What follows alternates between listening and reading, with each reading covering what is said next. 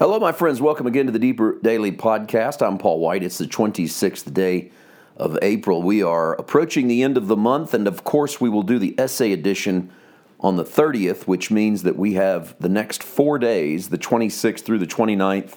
And of course, the 29th will include talking a little bit about the sermon that will drop on Sunday. We have four days to really get through this passage um, before we end up wherever we end up doing the essay edition. And I have tried to, to not cheat. I've tried to just let the essay edition come wherever we are.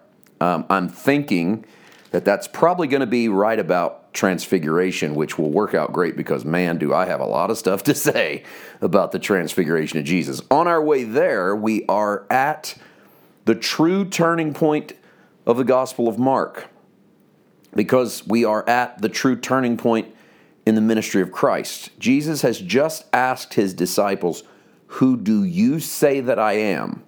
Peter said, You're the Christ. And then he warned them that they tell no one. And this is a strange thing. I want to just, I want to hit on this because we've talked about before in passing how Jesus is not letting them tell folk. You know, he'll heal somebody and say, Don't go tell anyone. And of course, most people reject that. They just do whatever they want and we don't see Jesus then chasing them down and condemning them. So you have to come up with a reason why, contextually, Jesus doesn't want it told. Because if you don't have context, then it almost feels like Jesus doesn't want us spreading good news. We're not supposed to testify when something great happens.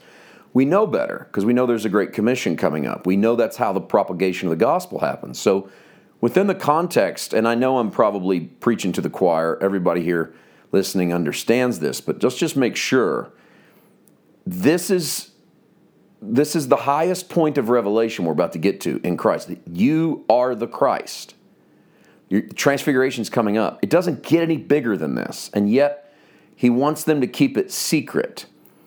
Only when we look at this from the other side of the cross and the resurrection, do we realize that Jesus wants them to be quiet about it because mankind has a predilection for power and oppressed people, those who are waiting on a redeemer or waiting on something to bring them out, will run towards the miraculous or the powerful as their answer. So Jesus does not want to allow the political notions of his messiahship to compromise the calling that he knows is his. And the calling is indeed to be the Messiah, but not to be the Messiah according to their expectations, because their expectations of Messiah are entirely political.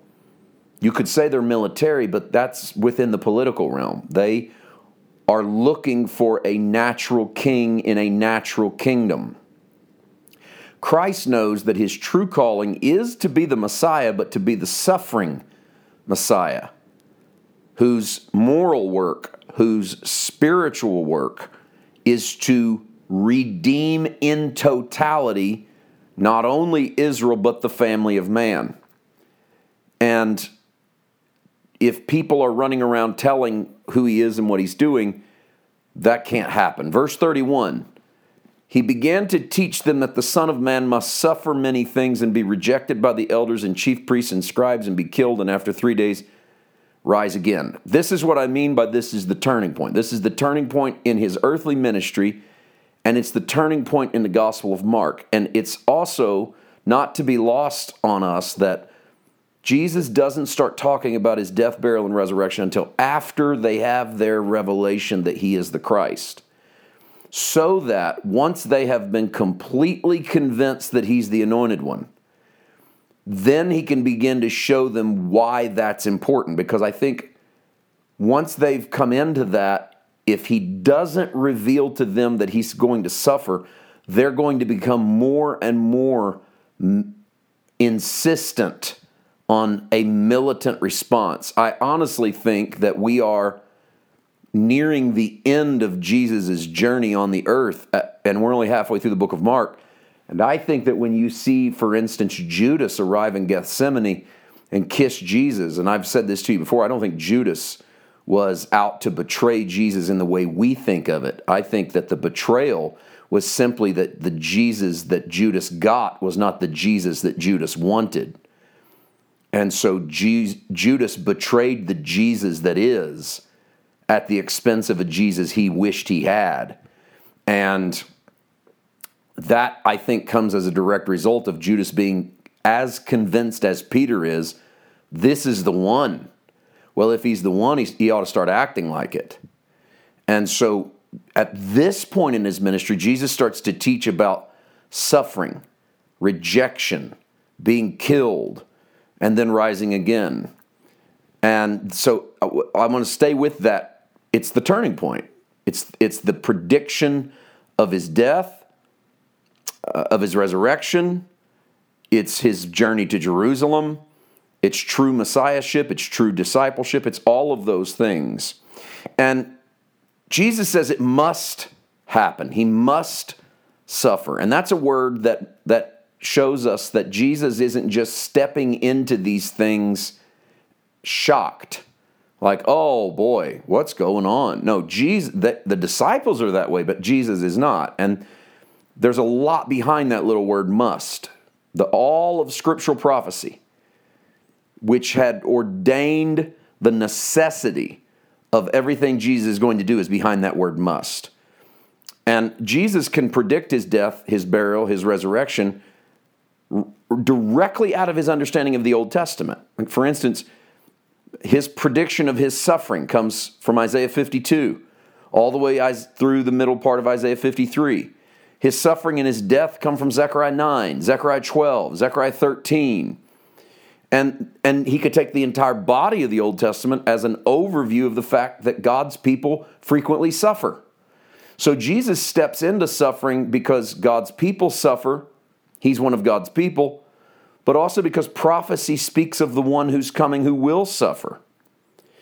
Um, one quick comment about just just uh, some of the details of this verse because we were introduced here to elders, we were introduced here to chief priests, we've talked about scribes. The elders are, are lay members of the ruling body of Israel. Uh, that's that ruling body is called the Sanhedrin. But that's the court that basically governs day to day Jewish affairs. They brought in lay people, the average, just guys off the street, respectable people in the Jewish community. They brought them in as a voice for the layperson. Those people were called elders. And the, the court of the Sanhedrin actually contained elders, it contained chief priests, and it contained scribes. And the scribes would have been considered the teachers of the law. Well, the chief priests, this is the high priest family, and they are the wealthiest Jews in all of the land. They are affiliated with the Sadducees. Uh, they are going to be highly involved in the death of Jesus. But the, the high priest family is so wealthy because they don't own property. They're not allowed to own property or homes, but they take of the redemption money, whatever is in excess of what the temple needs, they get some they eat the food off of the altar, but here's where they really make their killing, and I mean literally they're killing. They are the sheep eaters. That's why Jesus calls talks about wolves in sheep's clothing. Wolves in sheep's clothing are those who eat sheep. Wolves eat sheep. And Jesus gets infuriated at that when he turns the money changers table over. The money changers are the high priest's family.